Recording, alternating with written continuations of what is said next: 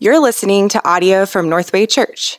For more information about Northway and additional resources, please visit northwaychurch.com. Good morning, church. My name is Dylan Walker, and I serve in communion. Uh, today, we're going to be reading in 2 Corinthians 7 9 through 10. Please open your Bibles with me. If you do not have a Bible, there should be one in the seat in front of you. As it is, I rejoice, not because you were grieved, but because you were grieved into repenting. For you felt a godly grief, so that you suffered no loss through us. For godly grief produces a repentance that leads to salvation without regret, whereas worldly grief produces death. This is the word of the Lord. Thanks, Dylan. Church family, good to see you here this morning. Hope you're doing well. My name is Shay Sumlin. If I haven't had the chance to meet yet, I'm one of the pastors here at Northway, and I'd love to invite you to turn with me, if you would, to Genesis chapter 42. Genesis 42. Uh, this morning, we are going to look at three chapters in Genesis. My goal is to get us out of here by the time the Rangers start tonight, if not by the Cowboys tomorrow night. We'll be fine.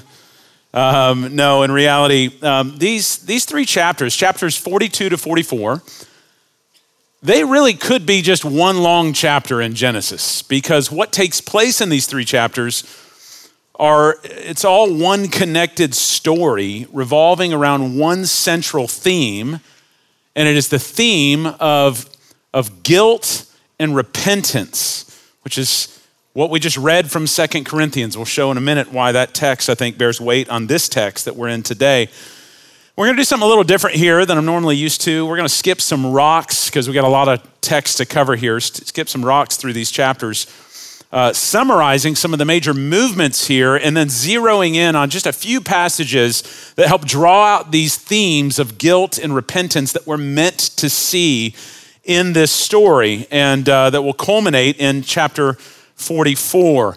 Uh, last week, if you weren't with us, we saw Joseph, an imprisoned Hebrew slave who's been in captivity uh, for about um, 13 years at, at that point, within a matter of minutes, becomes the second highest ruler in all of Egypt because God used him to interpret two confusing dreams of the Pharaoh at the time. And in doing so, not only gave a favorable interpretation, but an application about this great famine that's about to come and, and how God would use this interpretation application to bring about not only Egypt's rescue in this famine, but all the surrounding nations as well. And so Joseph is now exalted uh, just at the time that this famine breaks in. And you see at the very end of chapter 41, the very last verse of chapter 41, verse 57 Moreover, all the earth came to Egypt, namely to Joseph in order to buy grain because the famine was so severe all over the earth. And so now what happens um, is this great encounter that we've been waiting on for 20 years since chapter 37 of Joseph's brothers encountering Joseph for the very first time. And you see here, word of this famine makes its way all the way into the land of Canaan, modern day Israel verse 1 of chapter 42, when Jacob learned that there was now grain for sale in Egypt, he said to his sons, Why do you look at one another? And he said, Behold, I, I've heard that there is grain for sale in Egypt. Go down and buy grain for us there that we may live and not die. And so, what happens here, it's been 20 years. 20 years since Joseph's brothers sold Joseph into slavery. 20 years. And the question is that many of us would be probably curious if we were around them at this time is do they still think about it? Are they bothered by what they did? These last 20 years, have they felt any guilt, any sorrow about what they've done, or have they just wiped this from their memory and tried to move on? But the answer is there in verse 1. When Jacob lets them know, hey, we're under great famine. There's grain for sale in Egypt. I need you boys to go down there to Egypt. Why is it when I mentioned the word Egypt, y'all started looking at each other? Why is it all of a sudden y'all are like, this is some weird thing when I mention Egypt? This is what we call guilty conscience. Because we find out there that as soon as Jacob mentions that, they, they, they look at each other because they feel guilty about what they did. Now, they don't know if Joseph's still in Egypt or not. They don't know if he's alive or not. But they do know that that's where they sent him, and they know what Egypt means. They may not have to face Joseph in their mind if they go down to Egypt, but the simple mention of Egypt does mean that they're going to have to face their guilty conscience.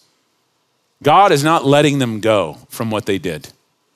God is going to continually remind them because God has a purpose in leading them back to repentance and reconciliation and restoration. That's what God desires. But they're stirred by a guilty conscience here.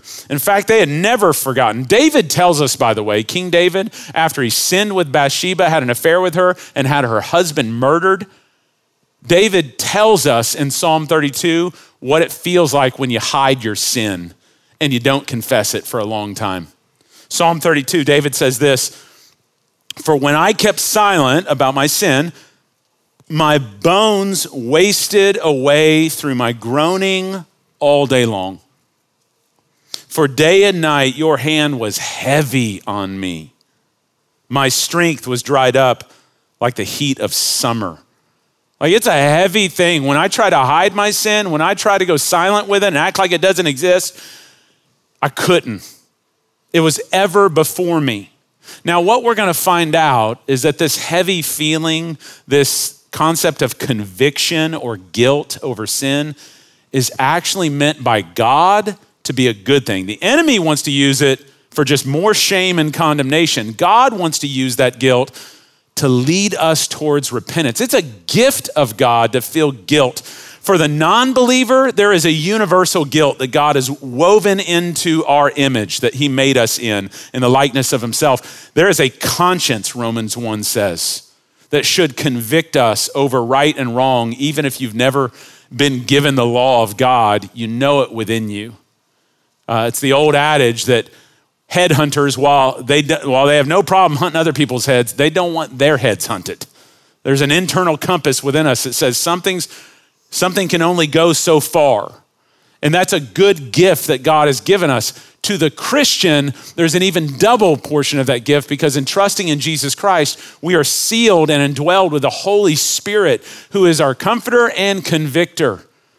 And the Holy Spirit's job is to convict us because God doesn't want us to be like Adam in Genesis 3, where we just hide and, and act like it's not there. He wants us to come out into the light, he wants us to repent, to confess our sin, and come into the light and turn from it, and so we can turn towards Him and find our forgiveness and reconciliation in Jesus Christ. Now, what you're going to see, okay, spoiler alert, is that over 20 years, Joseph has not harbored bitterness. Joseph has not harbored wrath towards what his brothers did to him because he has encountered the living God at every step of the way. God has walked with him. He, he, understands now the providence of God that is over all these horrible situations and the presence of God that has gone with him and so he's tasted of that grace, he's tasted of that mercy, and now he's so filled with it, he wants to give it away to his brothers. What you're going to find in chapter 45 is Joseph is brimming right now with the desire to forgive his brothers and to enjoy reconciliation with them. But what we're going to learn in these three chapters is that you cannot experience true reconciliation without repentance, without owning what you've done and handing it over to God. You cannot experience true reconciliation, which means you're going to have to face your sin.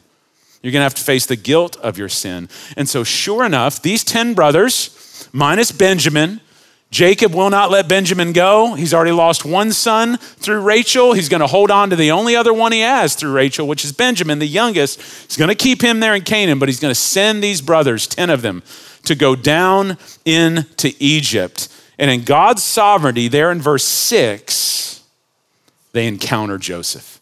Now, they don't know they're encountering Joseph, they encounter the prince of Egypt. They, they, they certainly, when they see Joseph for the very first time in 20 years, they don't know who he is. Why would they? Because, I mean, it's been 20 years. All these men now are in their 40s and 50s. It's kind of hard to tell them apart when you get to that age. Everybody's bald and old. And so they're coming down there. Joseph now doesn't even look like a, a Hebrew. He's shaved. He's probably got some eyeliner on in Egyptian fashion. He's got ro- dressed in royalty. He's the second highest in command. Why would they expect that's Joseph? And, and he's also speaking through a translator. He's not speaking Hebrew. We're going to find out in this passage. He's having a translator translate to them, even though he can understand everything. So they don't know. But they encountered him. And notice at the end of verse 6, Joseph's brothers came and bowed themselves before him. Where have we seen that before?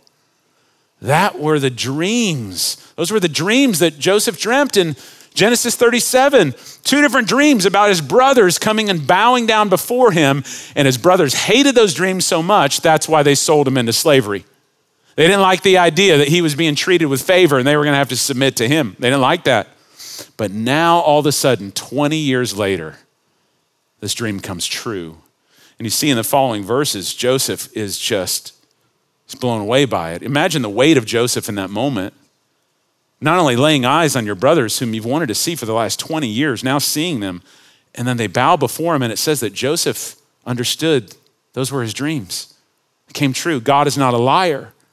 So there's, there's all kinds of emotion, no doubt, in this moment, but what we're going to see is in verse 7 and following, and explicitly in verse 15 of chapter 42 Joseph is going to concoct, an elaborate plan in order to test them. In these three chapters, there's going to be two major tests that Joseph is going to put before his brothers because he wants to know have they changed? Have they repented from what they've done?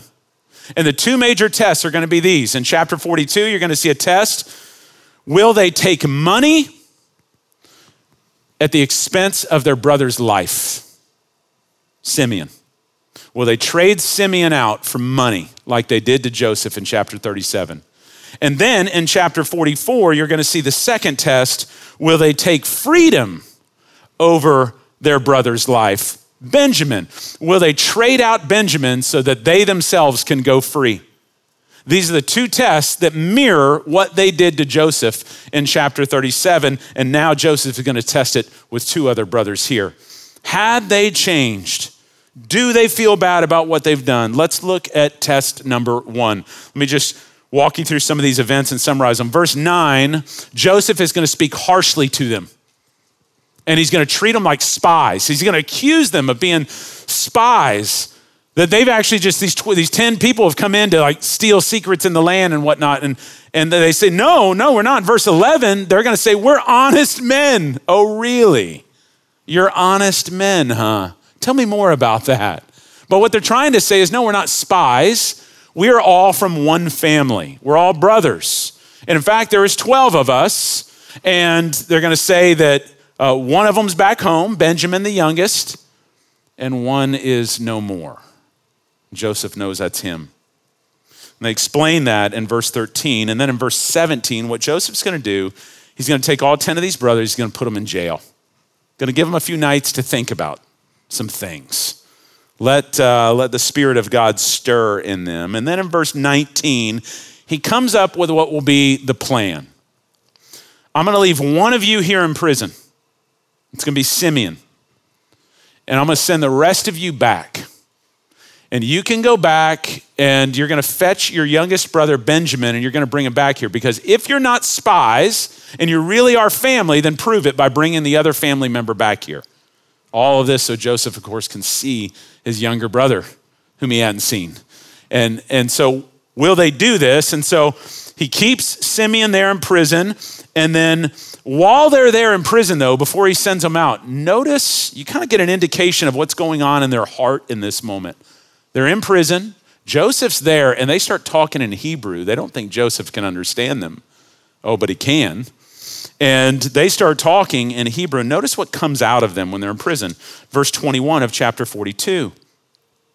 They said to one another, In truth, we are guilty concerning our brother, that is Joseph, in that we saw the distress of his soul when he begged us, and we did not listen.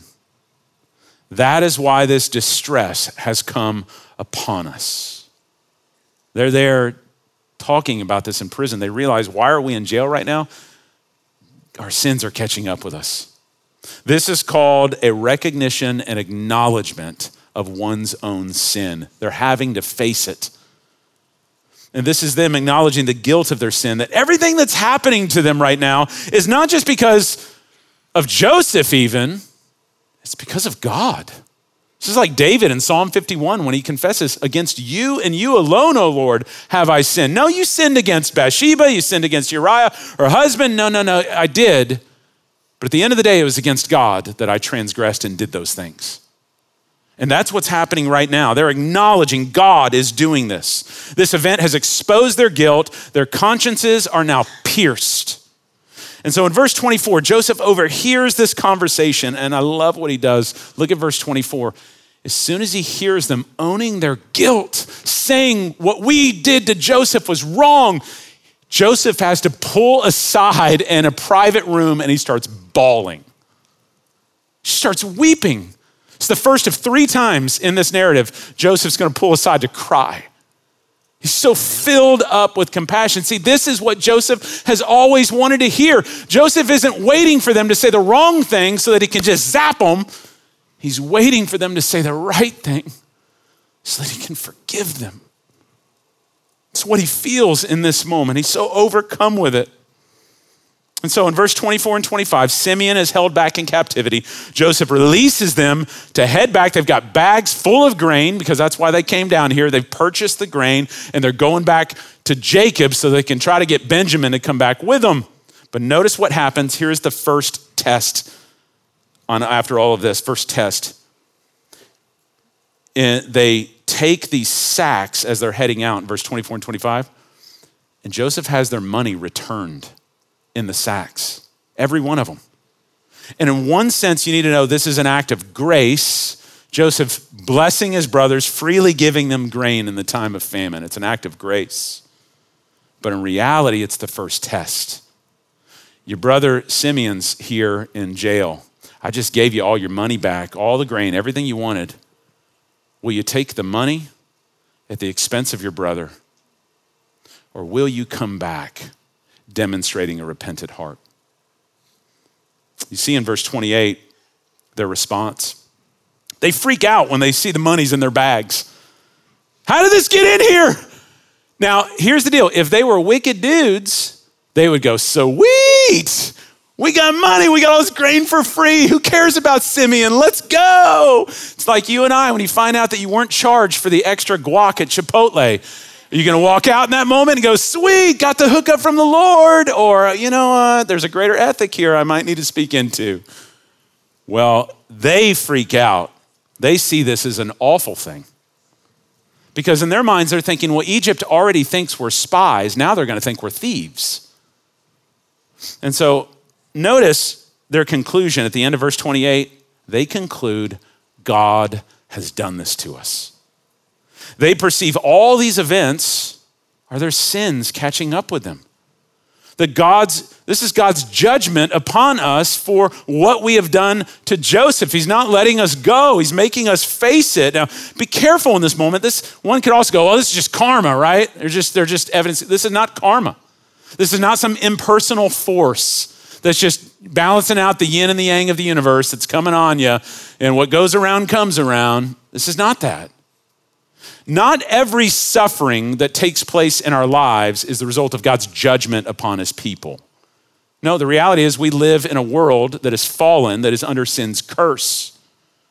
And so we don't have to go looking for suffering, it's going to find us living in that kind of world. And It doesn't mean that God is always angry at you and coming after you, but in this particular case, as we see in others, there is a God who, not in wrath and condemnation, but in love, as C.S. Lewis called the hound of heaven, who loves you and is pursuing you in your sin because it is his kindness to expose it so that you might repent, turn back to him, not to receive condemnation, but to receive his forgiveness and his restoration and reconciliation. It is Paul, as he told the Romans in Romans chapter 2, verse 4, it is God's kindness that leads us to repentance. Is a gift of God for us that leads us to repentance, that we wouldn't presume upon his, his, his patience and forbearance. No, we would see it as God is giving us time to turn to him and confess our sins that we might be forgiven. In verse 29 through 38, the brothers then return. They make their way back to Canaan. They relay all these things to Jacob, their father. They let him know that, uh oh, Simeon's down in prison. And uh, in order to get him back, we actually have to bring Benjamin with us now. And Jacob is about to lose his mind. He's like, I've already lost one son. Now you're telling me one's in prison. And now you want me to give up the third one in order to get him back? Uh uh-uh. uh And Reuben's like, hey, if something happens to Benjamin, you can take my kids. Goes, I don't want your kids. I want everything as is. We're not doing it. And so they just stay there in Canaan. And they're going to leave Simeon there. Jacob's going to leave Simeon there. You see the role of favoritism playing out again. I want to protect Benjamin at all costs, but I am going to let the other sons fend for themselves. It's that tragic theme of favoritism that keeps playing up. And remember, Last time we saw the favoritism with Joseph, it was Judah who stepped up and sold him into slavery. Because Judah didn't like uh, favorites. Judah didn't want to sit and watch somebody else be honored, not him. The question is in chapter 43 is will Judah's heart change? Because the famine gets so bad that Jacob has to begin considering letting them take Benjamin back to Egypt. And Judah steps up to try to convince his father why he should. And listen to this in verse 8 and 9 of chapter 43. Judah said to Israel, his father, Send the boy with me, and we will arise and go, that we may live and not die, both we and you, and also our little ones. I will be a pledge for his safety. From my hand you shall require him. If I do not bring him back to you and set him before you, then let me bear the blame forever. Do you see that Judah is a changed man in this moment? This isn't the Judah of chapter 37 who would just give up Joseph for his own interest. This is Judah now stepping up, going, Father, entrust your youngest to me. I'm going to take care of him. And if anything happens, I'm going to take sole responsibility for him. He's, he's, he's taking responsibility, he's evidencing the fact that he is a changed man right here. More to come in a moment. In verse 15 or 11 through 15, Jacob agrees. They send Benjamin, and so they pack a gift here to take back to the prince of Egypt, um, along with extra money to pay back for the grain, and, and along with Benjamin as well. In verse 16, chapter 43, they arrive in Egypt and they're met by Joseph's steward, his kind of chief in command, his steward. And they would probably expect going back into Egypt, oh, this isn't going to go well for us, man. They know, they think we're spies, they think we're thieves, they're going to put us in prison with Simeon. And they're met by the steward, who the first thing he wants to do is throw them a lavished banquet. Come with me. And he brings them into Joseph's palace. And he's going to set before them a nice meal. Now they think it's a trap. And so they start pleading for mercy, going, No, no, listen, we didn't steal the money. It just showed up in our sacks. I promise you. And the steward just says to them in verse 11 through 15, the steward says, No, no, no, don't worry. The money's a gift. Your God has been gracious to you. Receive his grace. Just lavishes grace all over them spite of what they're perceived to have been have done. So just bathed in grace. And, and, and, and so in verse 26, Joseph then shows up at the meal.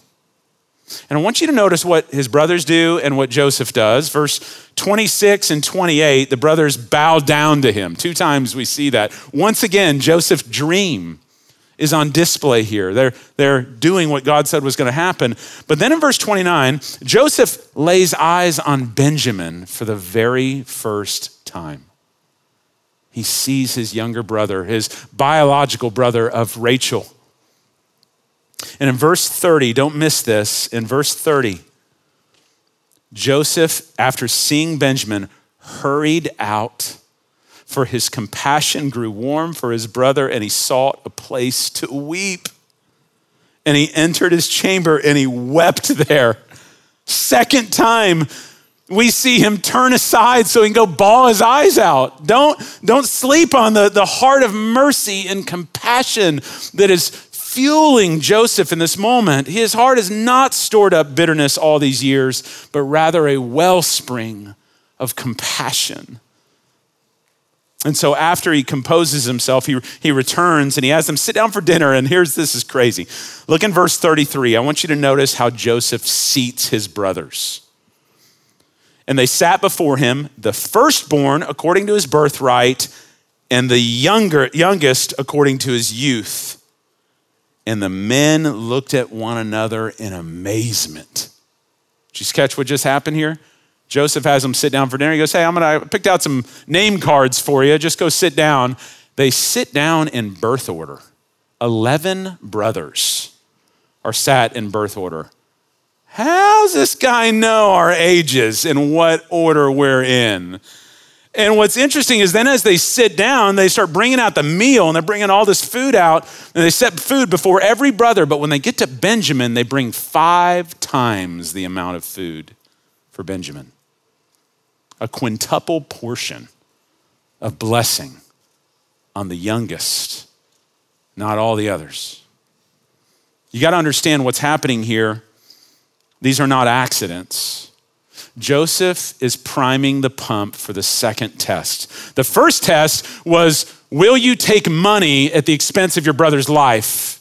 They've proven that they, they won't. They've proven that they've repented, they've come back. They want their brother's life. It's not about the money. And now the second test is being primed right here. He's doing these things because he wants to draw out with them who is this guy? This prince of Egypt who knows our birth order and sits us in that order. Who, who is this, you know, this, all this is happening that you, you, you think about it, when you line up the 11 brothers there, he already told him you have 12 brothers. It's a very obvious picture that one is missing. And Joseph is priming this pump. But more than anything, when he brings out the quintuple portion for Benjamin, I think he's wanting to see are they jealous? Will jealousy take their heart once again and lead them to betray their brother? This is the pump that Joseph is priming right here. And so it's right on the heels of this, chapter 44, the second test comes. Joseph, after this uh, this meal takes place. Notice what happens at verse 1 of chapter 44. The next day, essentially, he commands the steward of the house I want you to fill the men's sacks with food, as much as they can carry, and put each man's money in the mouth of his sack. Go and give them their money back again. And I want you to put my cup, my silver cup, in the mouth of the sack of the youngest with his money for the grain.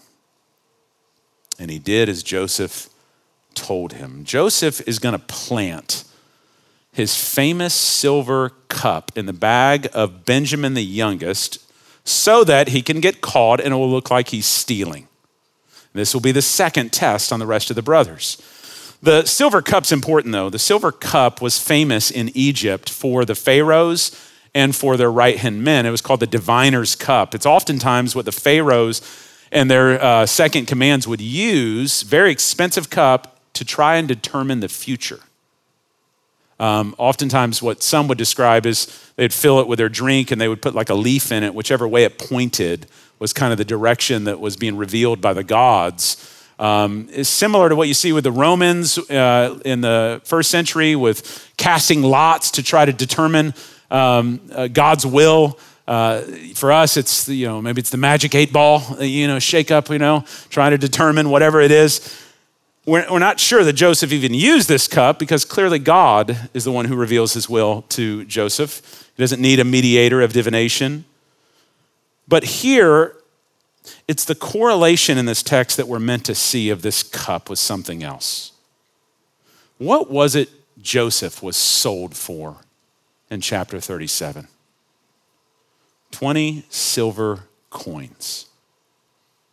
What is it Benjamin is going to be given for? a silver cup.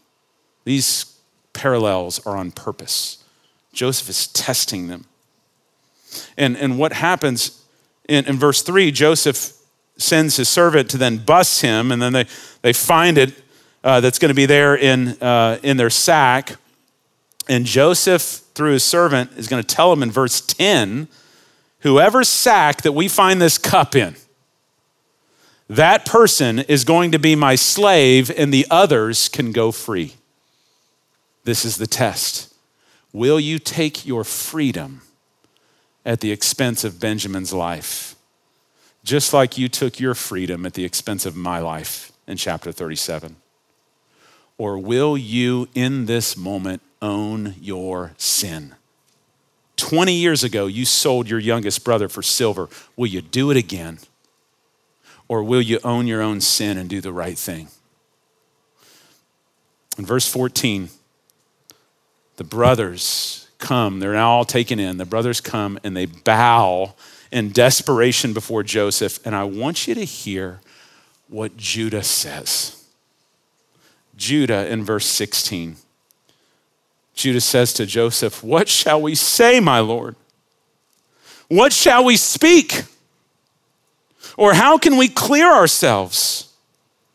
God has found out the guilt of your servants. Behold, we are my Lord's servants, both we and all and he also in whose hand the cup has been found. Did you catch what he just confessed there? God has found out our guilt. What he's confessing there, notice he's not confessing guilt of stealing the cup. He knows they didn't do it. He is confessing the greater sin of what they have done to Joseph. This isn't about the prince of Egypt finding the silver cup in a bag. This is about God finding out the sin of what we have done to Joseph. And he's confronting us with it in this moment. And don't miss this. I mean, he, he's essentially saying, um, we may not be guilty of this crime, but I promise you, we dang sure are guilty of a higher one. And notice how chapter 42 began. We are honest men. Notice how chapter 44 concludes. We are guilty men. No blame shifting, no excuses. No justifying, no rationalizing, no defending, no trying to manage the situation right here. Just owning their sin before God. I can just imagine the scene, Jonah, Judah just breaking here. When I've held this inside for 20 years, I cannot hold this any longer. I'm not going to continue going forward with the weight of my sin on me. My bones are wasting away as in the heat of the summer day. I can't keep silent about it anymore. I'm guilty. I don't care what happened with this cup, I'm guilty before God. Against you and you alone, oh God, have I sinned. And then what follows next is yet the clearest indication of Judah's repentance and transformation. Maybe the clearest conveyance you're even going to see in all of Scripture. Judah, starting in verse 18 um, and following, is going to speak to Joseph. It's the longest speech given uh, by Judah in the entire account of Genesis. And essentially, what he does, notice the first few verses in 18 and following. Judah went up to him and said, Can I speak um, a word in your ear, essentially? Let not your anger burn against your servant, for you are like Pharaoh himself. My Lord, that is you, you asked us, your servants, saying, Have you a father or a brother? And we said to my Lord, Yeah, we have a father, an old man, and a younger brother, the child of his old age. His brother's dead and he alone is left of his mother's children, and a father loves him. What Jude is going to say in the next several verses 14 times he's going to mention his father, 12 times he's going to mention his brother, Joseph, the son of his father. His heart is so rent before the Lord and before Joseph in this moment. He's retelling the story to Joseph that Joseph already knows. And he's retelling it and he's telling him, This is what happened You sent us back, and man, I know this is going to break my father's heart if we had to take Benjamin down here, but we did it anyways because we had to prove to you um, that we're trying to tell you the truth in this. We're trying to do right, and that's why we brought him back. And now this has happened. And if we don't bring Benjamin back, it's going to crush our father. He's going to go to his grave in tears. And then Judah says something so profound in verse 33 and 34. Listen to this. So, therefore, please let your servant remain, that's me, instead of the boy. As a servant to my Lord, let the boy go back with his brothers. For how can I go back to my father if the boy is not with me? I fear to see the evil that I would find in my father. Take him, or take, let him go free. Take me. Do you see Judah's repentance here?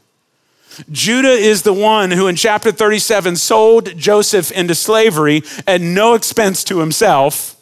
Judah is the one who in chapter 38 wanted to see Tamar executed for her sins at no expense to himself and his sins. But now, after being chased down by the love, the mercy, and the justice of God. After being shown so much grace at the hand of others in his life, Judah is now willing not only to own his sin, but at great expense to himself, offer himself as a substitute for his brother so that he will go into slavery and his brother will go free. I want you to make a note this is the first time in the Bible that a man offers his life in exchange for another. It's right here with Judah. I, I can't even hardly contain myself. Right? I so want to go to chapter 45 right now.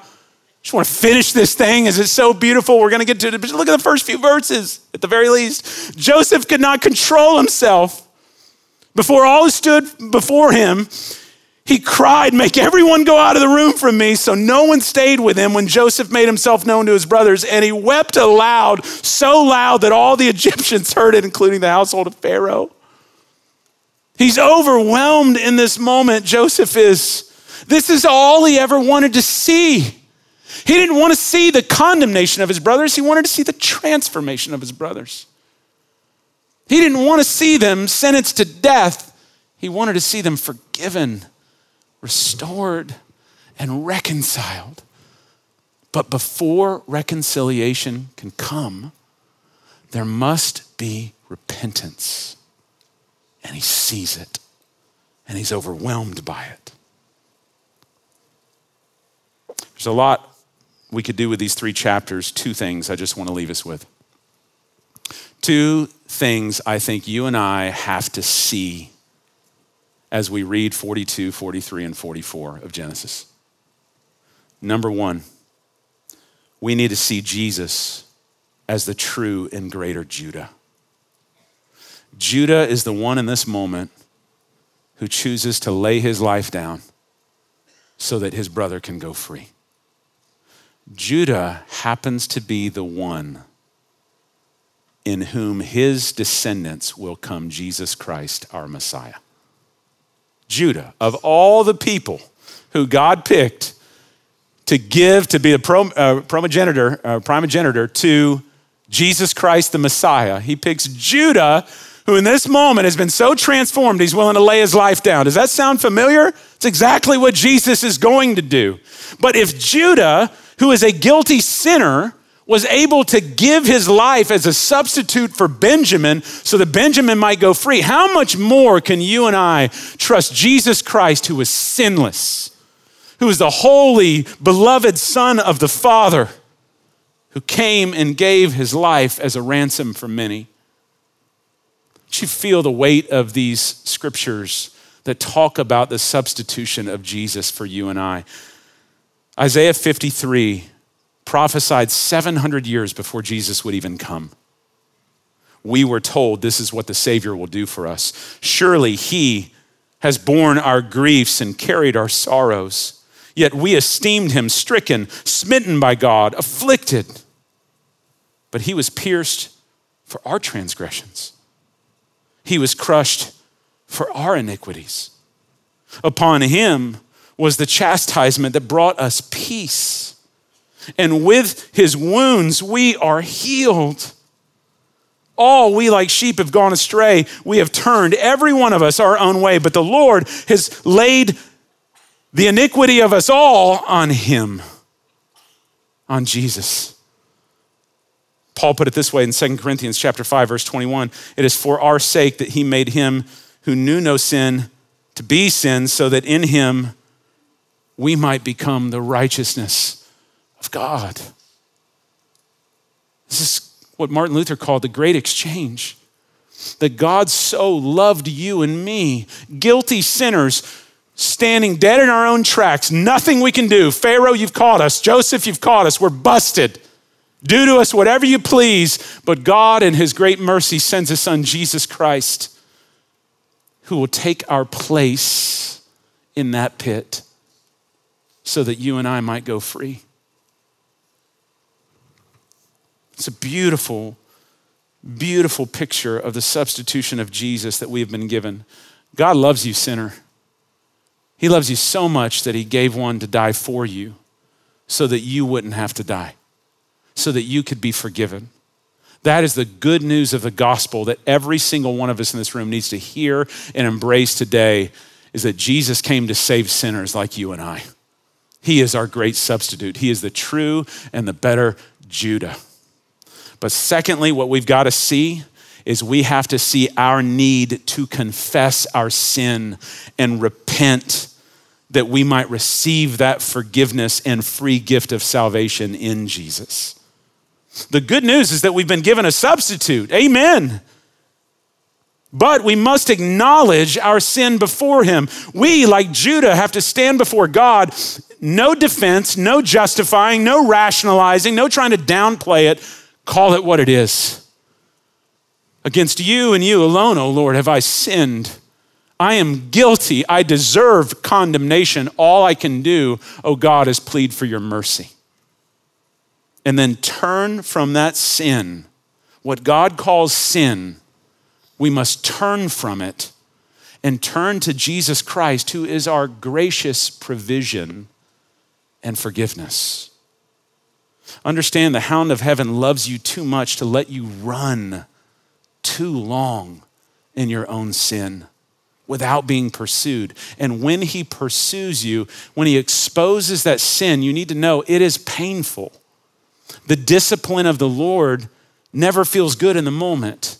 Having your sins exposed, none of us want that. Nobody wants our, our sins teleprompted to the whole world. We want to be like Adam and Eve in the garden, just hide sew coverings for ourselves, hoping it'll never find us. But God loves you too much. And in that pain, when that is exposed, and it will get exposed, if not in this lifetime, you will stand before God most assuredly. And in that moment, though, when God is exposing our sin, we need to understand that moment, that grief that is caused, is not the Lord gloating over us in condemnation.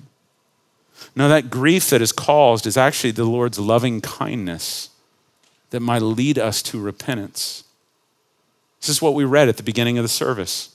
The Apostle Paul, he wrote a first letter to the Corinthian church, and it was a stinger. First Corinthians.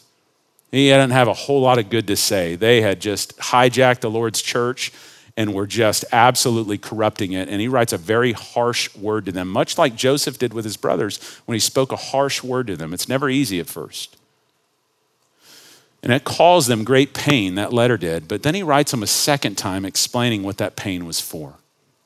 Listen to this 2 Corinthians 7 9 through 10. As it is, I'm rejoicing not because you are grieved. I'm not relishing in the fact that my letter hurts you for hurting you's sake. No, I'm rejoicing because you were grieved into repenting.